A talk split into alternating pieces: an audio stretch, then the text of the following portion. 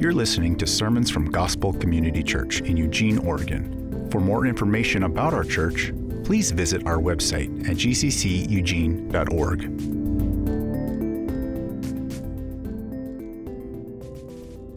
All right, Matthew 5, we're working through the Sermon on the Mount. Our series is titled Live.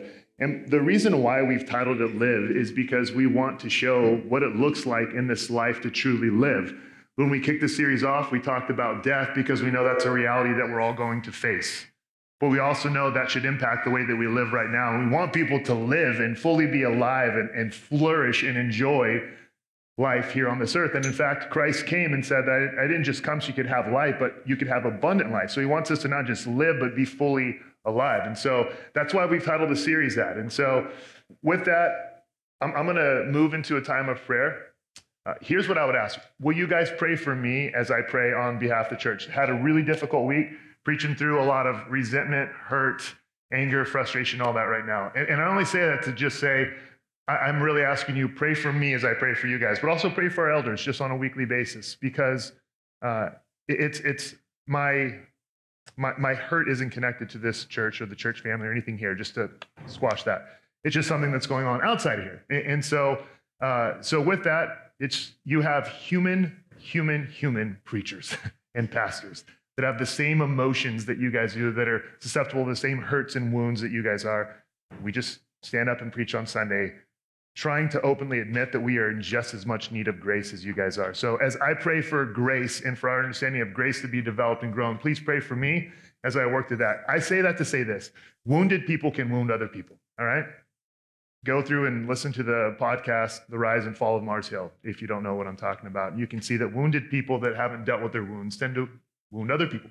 I say that to say I'm a bit wounded this morning, and my aim and goal and intent is not to wound anyone. So if I say something throughout this, or if you just don't understand what I said or you disagree with it, just know our elders invite that. We want to grow. A disciple means, translated, student or learner. So we're growing and learning too. So we invite that. So come to us, talk to us as we dive in this morning. So let's pray.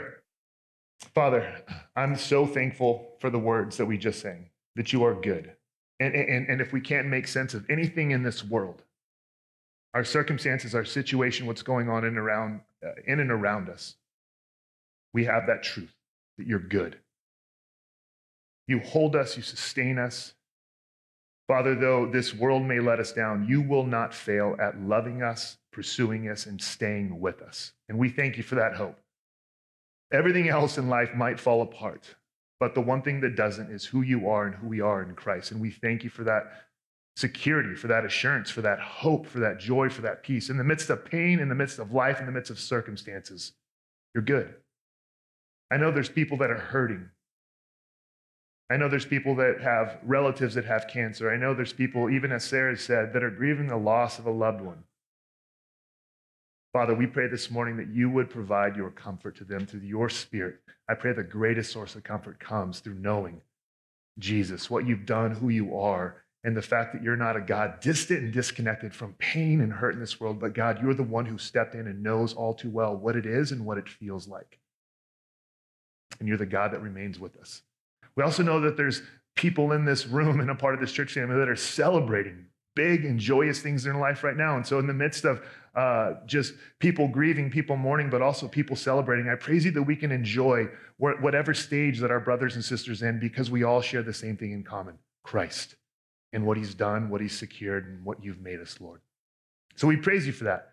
So this morning, as we preach, as we teach, as we study, as we learn, as we grow, humble us through your Spirit to receive what you have, encourage us, grow us into who we already are, perfect, righteous, holy people set apart. We love you and pray in Jesus' name. Amen. All right. Our main point this morning, though it was set out in the email, that's my bad, is that we are going to look at what meekness is versus meanness. And so meanness is not meekness, okay? Our main point is going to be this. We are going to look at that and look at some of those distinctions. But our main point is this: from slaves to saints. And then you can have an ellipsis, the ... and then what? Like with a question mark, exclamation mark, okay? So let me explain this. From slaves to saints. There's this movie. I can't with full, I don't know what word I'm trying to look for right now, but I just can't recommend it from the pulpit, okay? But One of my favorite lines in it is, it's called The Internship. And so these two guys are going in and they're sinners. Mm-hmm. You laugh because you know the movie too. Okay. So they're going to apply for a Google internship. Okay. The scene is brilliant. Like, they don't even have a computer, so they're using like a kid's public library. And in the interview, they're trying to sell themselves. They're like, you know, we're enrolled at Phoenix, which is like the online which is the equivalent of like Harvard for online, you know. And they're like, we've never once heard that said. So they go on to it to be asked these questions. And in these questions, you'll see how they respond, but it's not how the interviewers are thinking they're going to respond. So the reason why I say from slaves to saints is their response is like perfect. If we truly grasp what the gospel is, what it is to go from slaves, enemies of God, dead, to royal saints, co-heirs with Christ, righteous, holy, and all of that, our only response can be like, what?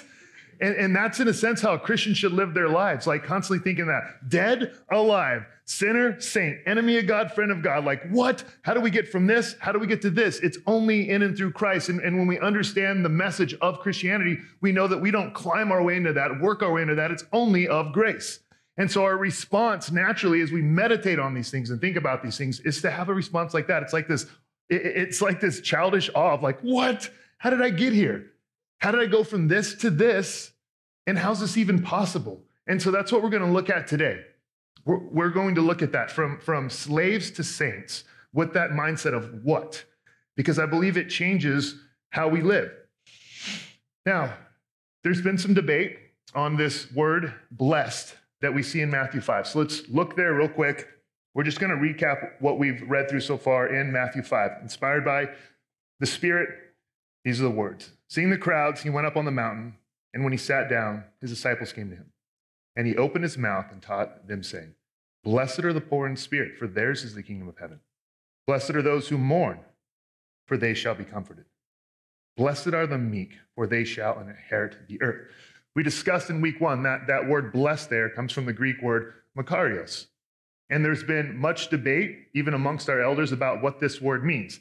Is happy a good translation of it? Is blessed a better translation of it? And I think here's what we've concluded, that there's not really an English word that encapsulates all what this word means really well, okay? And so Dr. Jonathan Paddington uses the word flourishing. So he likes to say, this word is best translated flourishing. How do humans flourish in society? I'm going to use the word of live because I want to know, what does it look like to truly be alive? As God wants us to be alive, not just living or surviving, but truly be alive. We see this word used actually in the Old Testament as well. So if we look at the Old Testament, the Hebrew Bible or Old Testament, when it's translated from Hebrew into Greek, we have what's called our Septuagint translation. This word is used also in the Greek Septuagint in Psalm 1 and Psalm 119. So let's just kind of read to get a bigger picture of what it says there. Psalm 1 says this. Psalm 1 and 2. Blessed, so makarios, is the man who walks not in the counsel of the wicked, nor stands in the way of sinners, nor sits in the seat of scoffers, but his delight is in the law of the Lord. And on his law he meditates day and night. Psalm 119 says this, Blessed, makarios, are those whose way is blameless, who walk in the law of the Lord. Again, same word, makarios, blessed are those who keep his testimonies, who seek him with their whole heart. Okay? So when you hear some of us preach, you might hear us use a different word. The concept that we're trying to get at and get you guys to grasp is there's this rich flourishing, this state of being alive, this state that is like happy, blessed, but beyond what our culture thinks the word happy or blessed means. It means regardless of what's going on around us, Christians can have this true sense of joy and peace in the depths of who we are, in the midst of pain and all of that. So this is getting at something here that's really big and really powerful. So you might hear Jake, when he preaches, use a word like complete. You might hear Ronnie use a word like fortunate, but we're trying to get you to see and understand is what this word means to be alive. For instance, when the Psalter uses these in Psalm 1 and Psalm 119, what he's saying is blessed, makarios, is the person who delights on God's word. So blessed is the one who looks at God's law and says, yes, that's really good. We don't look at God's law and go, ugh, that stinks. God's law was given so we could actually flourish and be alive as humans. It wasn't given so that we could have bad lives or just put up just strict parameters. He was saying, this is how you will best live life. I'm the creator, I know this, and I'm giving you my law. And so he's saying, the one who adopts God ways is actually going to have a fortunate, blessed, happy, alive, flourishing life, okay?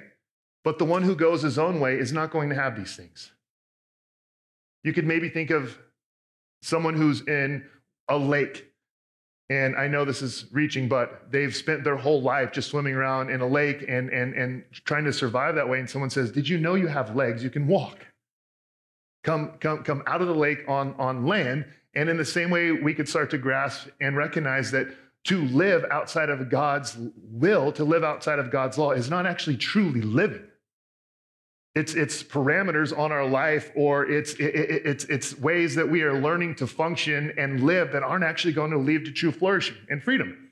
But then we also realize we're unable to keep God's law.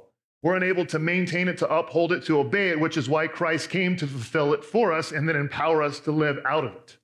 But there is something beautiful about God's law. And this is why in the Old Testament we see the same word used about flourishing, about being alive, and about being fully alive. We want people to be alive, to live. We understand sin and the way that it's commonly viewed as something like this. If we reverse the analogy now of the person who's living in a lake, imagine there's someone who lives on land and goes, you know what? I'm tired of God's law. I'm tired of these rules. I'm tired of whatever it is. I'm going to go live in the ocean. I'm tired of being stuck on land. I'm going to go live in the ocean. We would say, you're going to drown. It's not going to go well for you. Human can't just live in the ocean, right? So in order to actually live life, God has set up parameters, but they're good. And they're actually going to lead to flourishing. They're actually going to lead to us being alive, versus sin is going to lead to death. And so when we look at this and we understand what Jesus is laying out here in the Beatitudes, when he opens up the Sermon on the Mount, he is saying this, like, happy, fortunate, blessed, whole, complete, alive, and flourishing are the people that are this already by God's grace through faith in Christ. It's not do these things and then you will become. It's this is who you are. Live in light of this. So I think it's helpful just for us to unpack that. Why? Because I love the fact that my nerdy brothers and sisters in Christ are debating on what that word means, all right? Flatters me. But at the same time, I do want to read this. This is a quote from Dr. Martin Lloyd-Jones. You can be a Bible student in the mechanical sense. As people spend their time in analyzing Shakespeare, so some people spend their time analyzing the scriptures. An analysis of scripture is all right as long as it is in a very subordinate position. And as long as we are careful, it does not so grip us that we become interested only in an objective, intellectual sense. Say that to all of us. Say that to myself, to say this. Our goal is not to try to figure out how to master all the language on the Sermon on the Mount. Our goal is to let the Sermon on the Mount master our hearts. You can meet people that have mastered theology and theological terms, but it doesn't seem like that theology has a mastery over their heart. I want to flip that around, okay? So, slaves to saints, from slaves to saints, with that kind of exclamation mark where we go, what? But first, also, let's look at this progression that's taken place so far in the Beatitudes. We went from the poor in spirit, so that's our starting spot. Spiritually bankrupt, unable to save ourselves, okay? It's hard to maybe think, how is that blessed? Because it is a good thing to come to the realization that you are incapable of saving yourselves on your best day or on your worst day. You need Christ and his righteousness. Then it leads us to the next spot to where we go, man, we all of a sudden see that we're sinners. We mourn our sin. We despise our sin because we see what sin does. And then it leads us to the next spot. Blessed are those who are meek. Blessed are the meek. So when you realize you're spiritually bankrupt, you can't save yourself, you can't change your credit score, but Christ gives you a perfect one through faith that you have not earned. When you realize the depravity of your sin, the hurt that it's caused, and ultimately against God and his holiness, the only thing you can do is go, what? I have all of this. I have not purchased any of it. I have not contributed any of it. I have not earned any of this through my performance. It's not how much I love this, how much I do this, or anything. It's a free gift. Your only response so far is to be like, what? From this to this. And then go, meekness is something that flows out of that. Because there's no grounds for you to boast. There's nothing for you to boast in. There's nothing for you to be like, well, I kind of did that, or I did this. So meekness is the natural response that flows out of these first two things. So these aren't just random orders Matthew has thrown down. These are they're on purpose. Spiritual bankruptcy leads to grieving of our sin that leads to meekness, which goes, yeah, I got no grounds to boast. Our problem, though, as we look at meekness, is our understanding of it, okay? And part of it is secular culture has defined it. So I'm going to read a couple definitions that are really horrible, okay? First is from dictionary.com. Meekness is docile, overly compliant, spiritless, yielding, or tame. Merriam-Webster. Mild, deficient in courage, submissive, and weak. Okay? You can look these up. Those are the literal definitions that we use. And then so when we start to talk about the subject of meekness, I would say this is one of those areas in the Christian church where I'm confused and people are confused on what does spiritual meekness look like? What does it actually look like to be meek? I remember when I started following Jesus at 23, shortly after that, I started dating my wife. And I can still vividly remember like some of the conversations we had.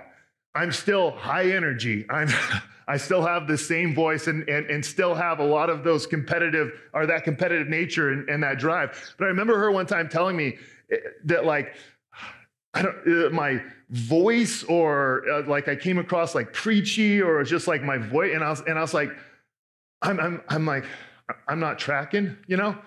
So I'm like, is it my voice? And are you saying that? And sometimes like I'll go up to people and I'll be like, how's it going? You know, and they're like, whoa. And they're startled. And she's like, I just think you're kind of like louder. She wasn't saying this in a bad way. So I'm like, I'm trying to figure it out. I'm like, when I'm talking to you, what do I need to do? I'm confused. Like, are you asking me to change my voice? And so I literally remember this conversation where I was like, do you want me to like soften it? Or like, it was really awkward, but I was like, it's really weird for me to do. And so like, I don't know. Right. And then like I'm seeing the people that are displayed and highlighted in Christian church culture, like Joel Osteen, who I would recommend no one to listen to, who's very soft, very smiley. You have, you know, maybe guys in like sweater vests, they're pastors and stuff like that, where I'm like, I don't know if I'm up for this, you know? And then I read stories in the Bible of like David and Samson. I'm like, now I'm more confused, right? I literally remember thinking if I was going to write a book, I'd be like, I feel weird. Like I knew how to be a pagan, don't know how to be a Christian. I feel like these things are communicated. So I want to be clear. It's not that you need to change your personality. It's not even personality that we're talking about. And it's not this overly like soft Joel Osteen type person that we need to point to and say, this is it. But it's also not this like over domineering person either. Because there's also... There was an aspect of me where I was wounded, had a lot of hurt, and wasn't dealing with it. I remember one day, vividly, our executive pastor came into my office, telling our staff about this week. And I just took over the youth ministry, and we named our youth ministry, and there was like some excitement. Ronnie was a part of that process. He's here in this room, was one of our elders. This was back in Reno, right? So we're like, yeah, we got a name for our youth group. We were so excited. And our executive pastor came in the office, and he was like, hey, I talked with the higher up, which meant the guy involved with The Rise and Fall of Mars Hill. And he thinks the idea is stupid. And so doesn't think you should name the youth group. I'm like, okay. I said in the most, God-glorifying, humble manner ever, I said, I know he's smarter than me and probably a better leader, but at the end of the day, I can kick his butt. Those were my words to our executive pastor, right? I phrased them a little differently, okay? That level of meekness and that response is not meekness. And what we're going to look at today is if culture's confused and maybe even the church is confused about what weakness is, then what is it? What is it for men and women? How do we define it? And I think this is a valid question. First, let's talk a little bit about just the problem for men, okay? We have this word, we're teaching on this word. What's the problem for men in our culture, in our society today, whenever we're talking about meekness? Ready? That I think because of the way that it's defined, even by our world standard, but also maybe some confusion that's inside of the church, but also when you mix that, and the only message that men are getting now, for the most part, is like, run from toxic masculinity. True, run from that, then you have men going, okay, so don't do this, don't do this. The dictionary says this, don't be caught up in toxic masculinity. What do I do? And then what happens is this, is you have so many men running after guys like Joe Rogan, 11 million followers or 11 million listeners each episode, 71% of those men, right? You have guys like, he has 8,000 followers, I think, like David Goggins, who's friends with Joe Rogan. You have men like running after these guys, listening to these guys, being so influenced by these guys. Why? Because it seems like these men kind of do man-like things. Like they seem to hunt. One seems to like martial arts. One's running, so they're kind of doing this stuff. And it seems like men are like, I don't know, like I'll kind of look to this guy and these guys and listen to these guys. And it's not just this like masculine macho like Joe Rogan thing, because they're also listening to guys like Ben Shapiro and Jordan Peterson. And they're liking guys like that. They're following guys like that. Listen, I'm not saying I'm not bagging on these guys. I'm also saying don't emulate these guys. What I'm saying is we need to at least recognize, why are so many men running after these men? And to some degree, I think these men have like this competitive drive, like they're willing to share and be a little bit courageous. And whether they're in an intellectual debate, whether they're on a podcast, whatever it's doing, like they're showing something in men that is somewhat attractive. Meanwhile, our culture is telling men, don't be toxic as far as your masculinity goes. Don't do this. And maybe the church world is saying, this is what it looks like, Joel Osteen. And then there's this state of confusion, right? What do we do? More men consume antidepressants now than ever before. Could it be that men don't know what meekness looks like, don't know what it looks like to be a man, don't even know what it looks like to live out of that? I think it could. I think it could have a lot to do with it. What about the problem for men, for women? I would hate for my daughters to adopt mild, deficient in courage, submissive, and weak as their definition for what it looks like to be a woman who is meek. I would hate for them to run after Webster's definition of it. I think in a lot of ways, even our women are going, what does it look like for a woman to be a woman in today's culture, for us to model meekness? In the midst of this pro-feminism movement and in the midst of women talking about roles and gender and all this stuff that's going on in our society, I think women are also asking, what does it look like to be a godly woman, to not be ran over, but to also display meekness? And as a dad of two daughters, and a husband of a wife, I want to encourage my girls what biblical meekness looks like, and it's not weakness. And we have role models of that in the Bible. Look at Ruth. Like, she inserts herself into a situation. What is she trying to do? She's trying to take care of her mother-in-law. Then you look at Esther. Look at Esther. She risked her own life to save not herself, to not try to fight for some women's ideology. She's risking her life unto death so that her people can be saved. And I think those are good examples of what meekness looks like for women. Our minds go to personality. And I like, again, what Martin Lloyd-Jones says. We, as a church, we need to get rid once and forever that meekness is personality. He says, if you're going to say that it's niceness or laid back, he goes, dogs. Some of them are more nice, some of them are less nice. He goes, I surely hope that we have something that we possess with the Spirit's power that maybe can't be just shown in animals. But he says that what the church does is they'll often highlight people that are very soft-spoken, very laid back, very calm, very quiet.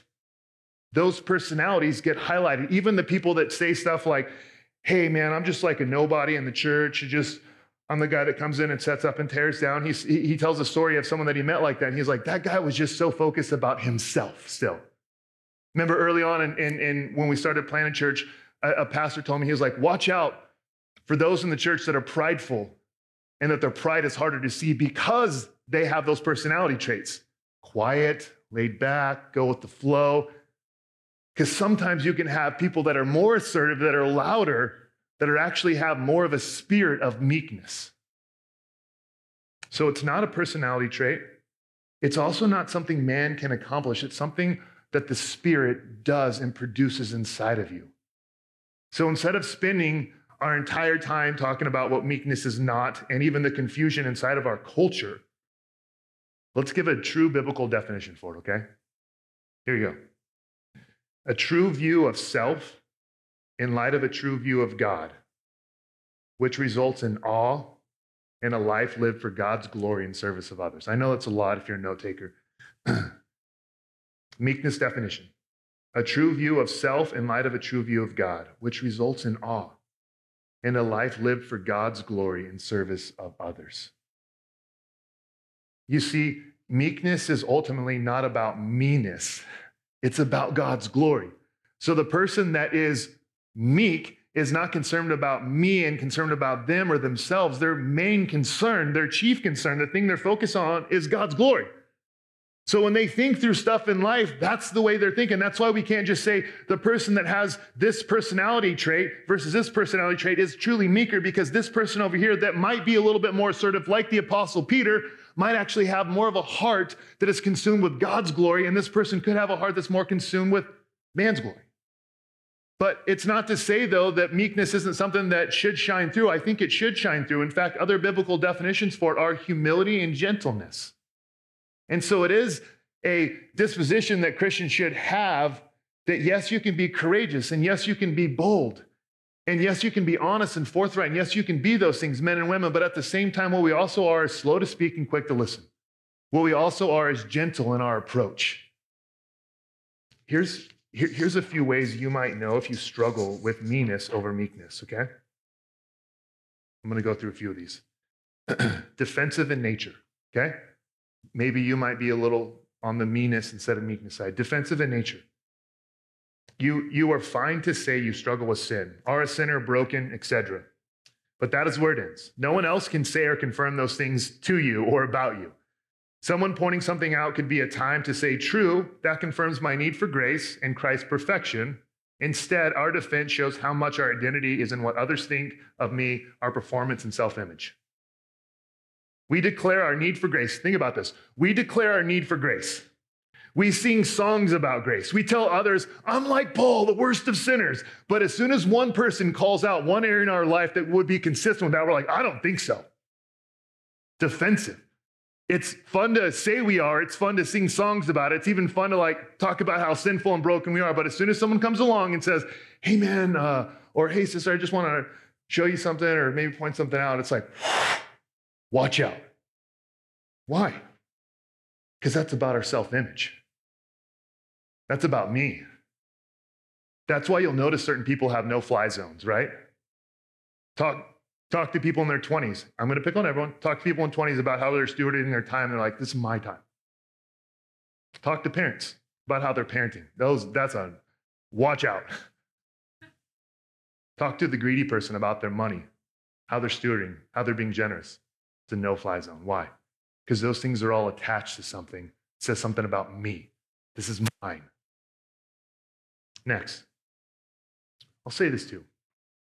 I remember years ago, again, when my wife and I were dating, she had got back from a mission trip to India. I took her to dinner at this place in Reno called Bangkok Cuisine. It's a Thai place, right? She ordered curry, right? We're sitting there having dinner. It's this nice, romantic spot. The food gets set in front of her, and she starts weeping. And I'm like, uh-oh. I don't know what to do. And she's like crying.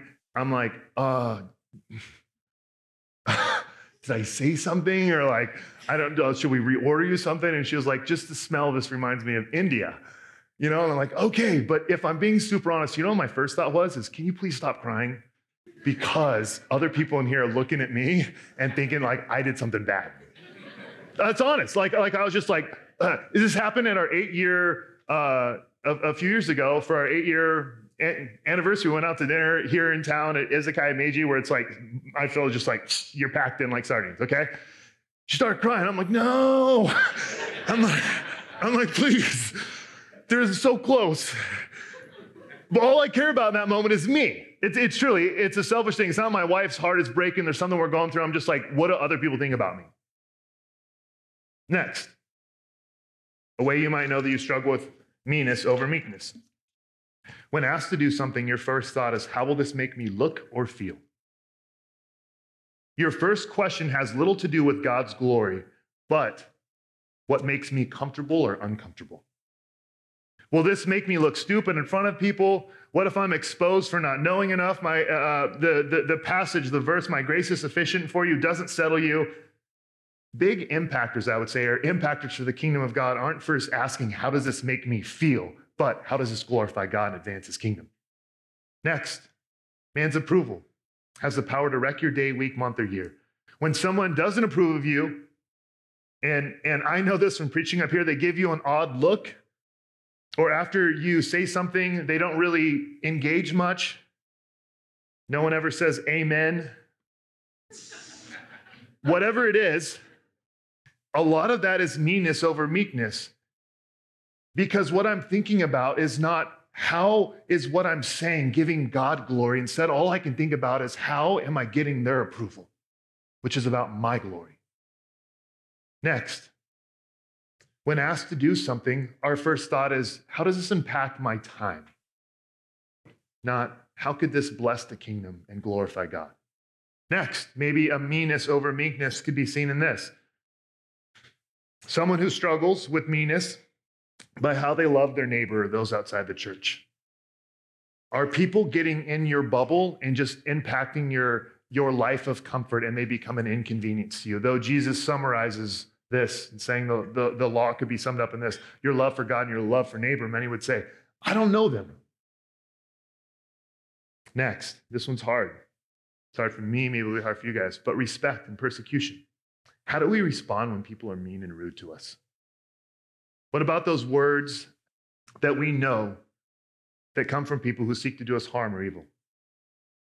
Do you know that Paul in 1 Corinthians 4, when he says that there are those that spoke, in a sense, evil to us, they were unkind to us, they persecuted us, he was like, we blessed. Jesus later on in the Sermon on the Mount says, pray for your enemies. The reason why we don't like people talking to us in a disrespectful tone is because it's about me. Like even when our kids do it, our first thought is, you're disrespecting me, instead of, how are you dishonoring God? We can only think about what we deserve and how people should talk to us until we come face to face with the cross of Christianity, where you have the King of the universe, the God, stepping in, getting his beard ripped out, having his face spit on, being humiliated and having people talk to him in a degrading way and saying at the top of the cross, Father, forgive them. They don't know what they do. Last, maybe you struggle with meanness over meekness. Is confession is hard for you. Do you know if we actually admit that we go from slaves to saint, and we go, what? Wait, that's crazy. The only normal thing could be that we just confess sin, admit our brokenness to others, but somehow it's really difficult. Why? Because it affects how I look. It affects me, what people might think of me. What we need to somewhat realize in the midst of all this is the biggest struggle with meekness is meanness. That we are in the way oftentimes of what God is wanting to do and use us so that he gets the glory in and through our lives and actions. So what do we do? How do we pursue meekness? How do we grow in meekness? How does all that happen? The gospel, the good news.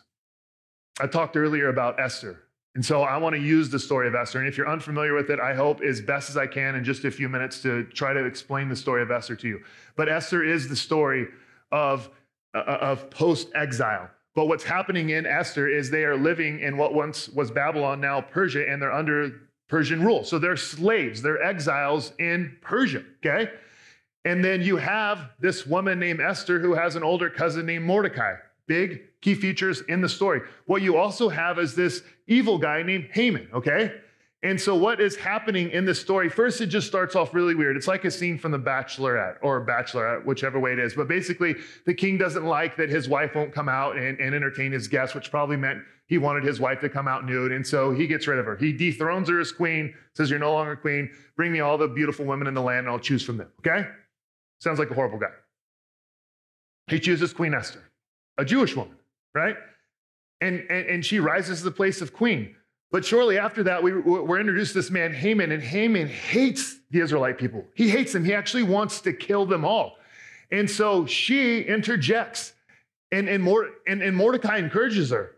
And he's like, maybe you were born for such a time like this. What she has to do is she has to go into the king's quarters.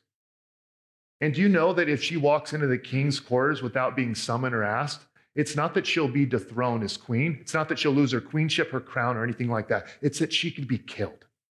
But she knows that if she doesn't go in, that the Israelites will die. What does she do? She goes in.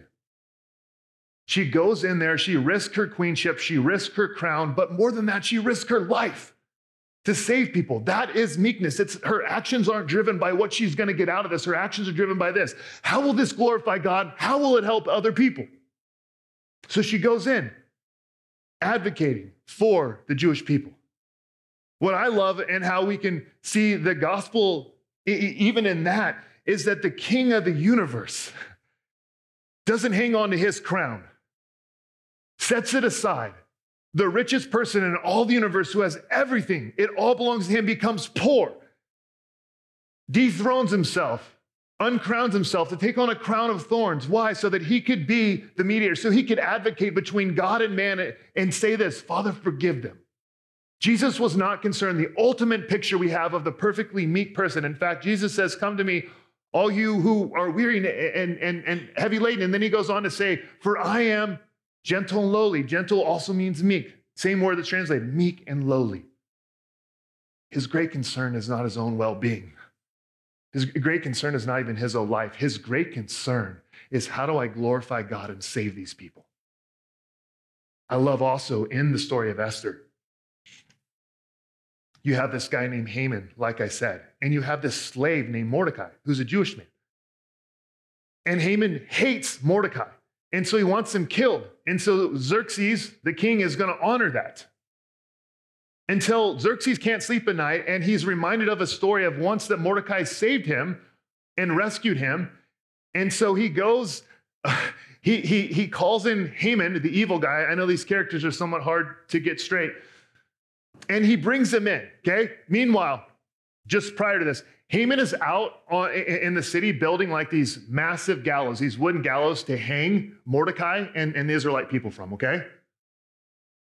But the king remembers, oh yeah, prior to this, didn't Mordecai save me? And so Haman comes in, and then the king says this. Now Haman had just entered the outer court of the king's palace to speak to the king about having Mordecai hanged on the gallows that he had prepared for him. And the king's young men told him, Haman is there, standing in the court. And the king said, let him come in. So Haman came in, and the king said to him, what should be done to the man whom the king delights to honor? Okay? So the king is saying, what should be done to the man the king delights to honor? He doesn't know, Haman doesn't know. He's actually talking about Mordecai, the Jewish man, the slave. And Haman thinks he's talking about him, that the king wants to honor him. So this response is so good. And Haman said to himself, whom would the king delight to honor more than me?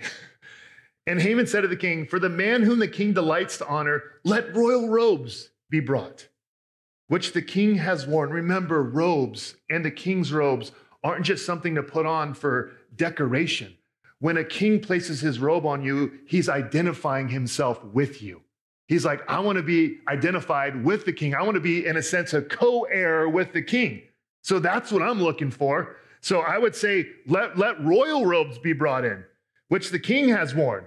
Because then everyone will know, whoa, he's with the king. Then he says this, and the horse that the king has ridden, and on whose head a royal crown is set, and let the robes and the horse be handed over to one of the king's most noble officials. Let them dress the man whom the king delights to honor, and let them lead him on the horse through the square of the city, proclaiming before him, thus shall it be done to the man whom the king delights to honor. Then the king said to Haman, hurry, take the robes and the horse, as you have said, and do so to Mordecai, the Jew, who sits at the king's gate. Leave nothing that you have mentioned. I love this. So Haman took the robes and the horse, and he dressed Mordecai and led him through the city, the square of the city. I love this. Proclaiming before him, thus shall be done to the man whom the king delights to honor. It's a reversal.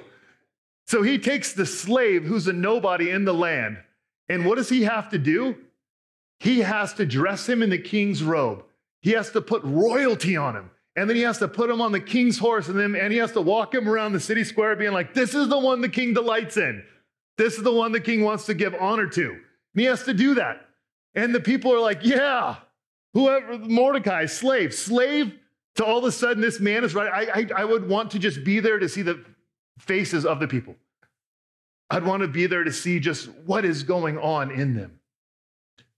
The irony here is he had these gallows built of wood, and the king orders that Haman be put on them and hung and killed. And so it's like this yes story. The slave goes to royalty, to saint. And then the evil, unjust person who's doing all this behind the scenes gets hung. The problem is when you flip over to Christianity, you see something happen that's different. You see the king that's deserving of all royalty, who should be on a king's horse, not on a baby donkey, who should be crowned in royalty and doing all that. You see him where? Hung on a gallows. And you go, that doesn't make sense. And the response is, you're right. That's where we should be. And he should be the one being led around on the horse. But instead, he switched places with us so that we could be the one that are co-heirs with Christ. We go from slaves, dead to sin, sinners, enemies of God, to royalty, to saints, to co-heirs. That language, we are co-heirs of Christ, receivers. What Christ has, we receive those spiritual blessings and benefits. So what does this mean? The way we grow in meekness is not trying to master our personality. The way that we grow in meekness is looking to the master and marveling at him and marveling at the display that he's shown of meekness. One scholar said meekness is described as this. It's bridled power, meaning Jesus had all the power in the world. He could have called down a legion of angels to come rescue him, but he sacrificed that power to save us. Meekness is that, consumed with God's glory and love and service of other people. This will lead to our cities flourishing. This will lead to the church flourishing. When we think more about meekness through this lens of God's glory and not just our own comforts. So how do we live now as I wrap up? Again, we don't have to get rid of the differences between boys and girls and personalities and all that stuff, okay? Girls go out on the playground during recess. They see flowers. They think, these would be beautiful for my wedding, right? Boys go out. They find a stick immediately, and they're like, this is a sweet saber or sword. Just different.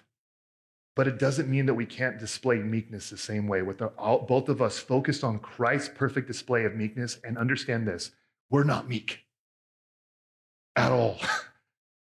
We're growing in it by the Spirit's help, but ultimately know this, that Christ imputed his perfectly meek and gentle life to you and to me. And so when God looks and sees us, he doesn't see our meanness, he sees the meekness and gentleness of Christ. And then he empowers us with his Spirit to live inside of us to produce a life that is consistent with that. How do we grow in that? We pursue Jesus. And praying that Spirit would grow us in this as our eyes are fixed upon him. We ask the question, how does this glorify God? And then we live with that daily awe of this. Slaves to saints, what? And remembering that when we wake up, like, I'm alive. I'm alive, I'm a child. I was dead, I'm a child of God. Enemy, this, what? How did this happen? Grace. Let's pray. Jesus, thank you that you took to the cross with us our meanness and brought out from the grave your meekness to cover us. In your name we pray. Amen.